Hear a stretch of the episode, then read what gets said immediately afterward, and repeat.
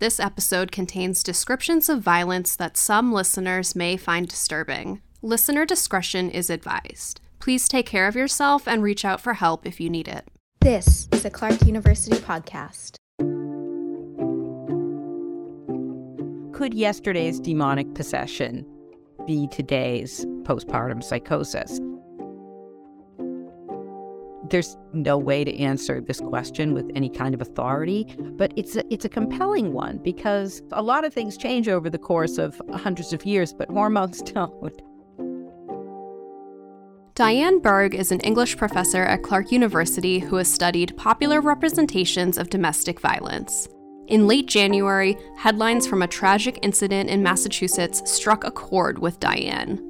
Lindsay Clancy is a Duxbury mother accused of killing her three children and attempting to take her own life. Dianne has found similarities between this family's loss and stories of women from her research. Here, Dianne explains what happened to Margaret Vincent and her children in England in 1616. This woman, Margaret Vincent, uh, she was a mother of three children. She was, by all accounts, an upstanding citizen you know, Protestant, middle class, loving mother, obedient wife, et cetera, et cetera. She came into contact with some Catholics, and it was basically illegal to be Catholic in England in the early 17th century. She, according to the pamphlet, was influenced by them in this kind of nefarious way to convert to Catholicism. She talked to her husband about this. She was convinced if they didn't convert to Catholicism, they were all going to be damned. And she nagged at him and railed at him, and he wouldn't have it. And eventually, she waited for a day when he was out of the house and she sent the servant away and she murdered two of her three children. And the youngest one only escaped because it was away at the wet nurse. Her plan was to throw herself down a well, and the servant girl came back and caught her before she could do that. And ultimately, she was tried and hanged, but she later said that she was the victim of demonic possession she killed the children because she was trying to save them. She was doing a terrible thing for what she thought was a good reason, and later admitted that she was deluded. Researching Margaret Vincent, Dianne immediately remembered Andrea Yates, a mother struggling with mental illness who killed her children in 2001. Despite happening hundreds of years apart, the cases and their depictions were similar. She had five children under the age of 70. She was homeschooling all of them.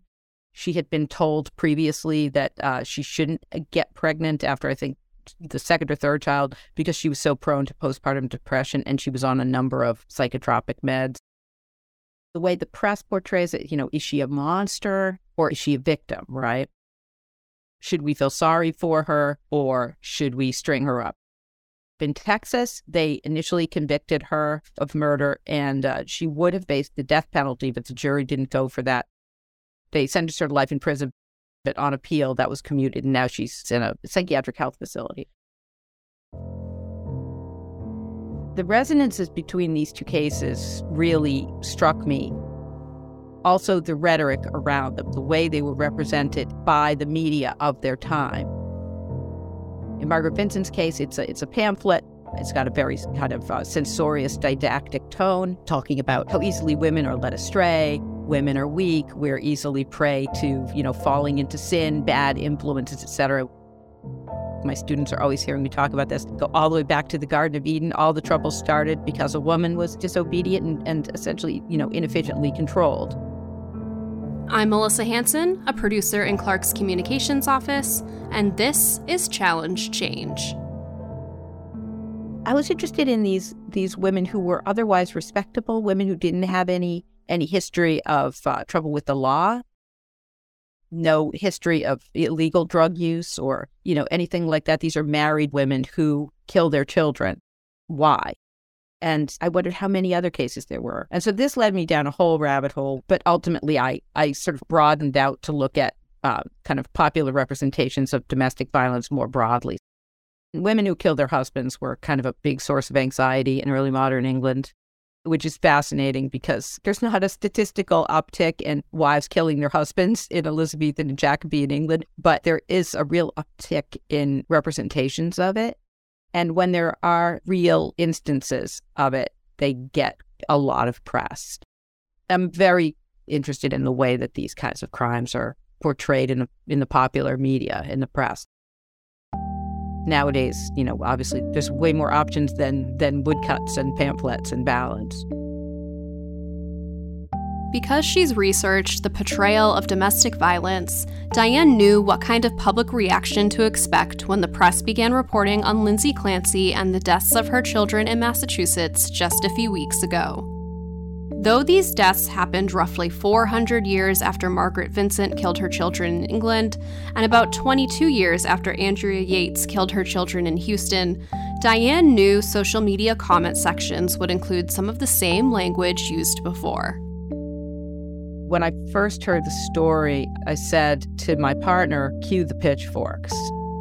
If you go on any news story about this case or, you know, social media, Twitter, Facebook, whatever, and look at the comments, they fall pretty evenly along two lines.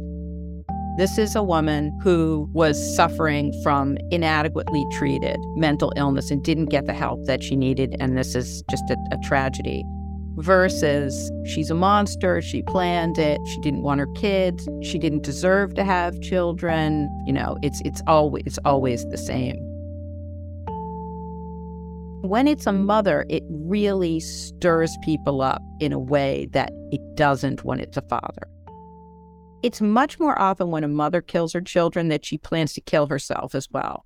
She isn't usually doing because she wants to run off somewhere or start a new life um, not never, but usually not. Usually, mothers kill their children for what they think is a good reason, whether they're trying to save them, whether they, they want to kill themselves and they don't want their children left behind without them. They usually do it for reasons that are putatively in the child's interest. Whereas sadly, men do tend to take out the wife and the children or want to run off with somebody else or cash in on insurance or things like that. It's, it's unfortunate. It's circumstantial but compelling. This Duxbury case has really got people stirred up in the comment sections of reputable news sources and on places like like social media. And it's going to be very interesting to see what happens because the prosecution is absolutely going for a narrative in which she planned it and should be held accountable for her actions. And her defense is clearly going to go with a mental health defense. It's also interesting to think in terms of what a difference 20 plus years make because there's so much rhetoric around postpartum depression and psychosis nowadays, like a lot more sympathy and a lot more pressure being brought to bear on the way mental health services fail postpartum women in our culture. And I think that's a really important conversation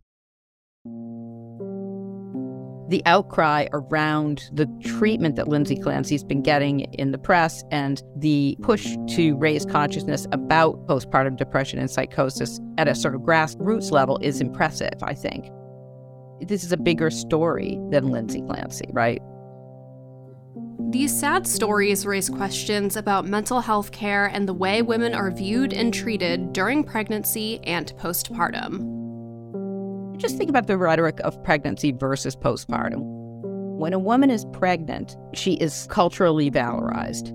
She's carrying precious life, right? She's got precious cargo on board. Your body is absolutely public when you're pregnant. Suddenly, strangers feel like they get to touch you in an elevator. They ask you when you're due. They ask you how much weight you've gained. They ask you if you're going to breastfeed. Women's bodies are always objectified and I think anyone who identifies as a woman will attest to that. But a pregnant body is really public property in a, in a new and special kind of a way. The minute the baby is born, no one cares about you anymore culturally. It's all about the baby then. I have three children of my own, and I'm uh, fortunate that I never suffered from postpartum depression. But I do remember feeling sad certainly feeling overwhelmed and exhausted. You know, you don't, you're not sleeping. Your body's just been through this tremendous ordeal. If you didn't have sufficient support, it would be hard enough. But if you were also suffering from, you know, a chemical imbalance, if your depression was shading over to the point where you're having auditory hallucinations or visual hallucinations or paranoia, crippling anxiety about, you know, something terrible happening to you or something terrible happening to the baby. You can see how these things happen. Before there was language for it, it looked like it looked like someone was just mad, whatever that means. That's a broad umbrella term, right? Or potentially something diabolical. I dare say there are people nowadays who probably still think that. You know, one way or another, the end result winds up being the same because this woman didn't get whatever the help was that she needed. And the end result is this tragedy. Nobody's asking what could help prevent these kinds of things from happening. How do we meet the needs of mothers who are struggling? The public tends to stay glued to headlines about tragic cases like these. And true crime TV and novels are popular, particularly among women. Dianne's research has helped her develop a theory about the draw of these horrific stories. We're absolutely terrified of it, and we're always deeply attracted to and fascinated by things that frighten us. We're not afraid that these things are going to happen to us. We're afraid that we are capable of committing these kinds of crimes. And I think this is particularly the case with murderous or infanticidal mothers. Most mothers never do a thing like that and would never consider doing a thing like that. But some do, and that's terrifying. There are no monsters. There's no such thing as a monster. Anyone who commits a terrible crime is just a human being. When someone commits a crime like this, we can't look away, but we also are desperate to distance ourselves from it, to say, all right, this person did this unthinkable thing. I would never do that we need to lay that flattering unction to our souls that we are incapable of committing the kinds of crimes that you know we can't look away from. People have always eaten this stuff up. I mean they're standing in the playhouse in shakespeare's day watching alice arden have her husband murdered. Theater is catharsis right? We have the purging of pity and terror we're, we're frightened, we're horrified, we're disgusted, but we're also titillated. Next semester, Dianne is teaching a class on early modern popular representations of true crime. To learn more about English at Clark, visit clarku.edu slash departments slash English. Challenge Change is produced by Andrew Hart and Melissa Hanson for Clark University. Find other episodes wherever you listen to podcasts. One, two, three. Clark!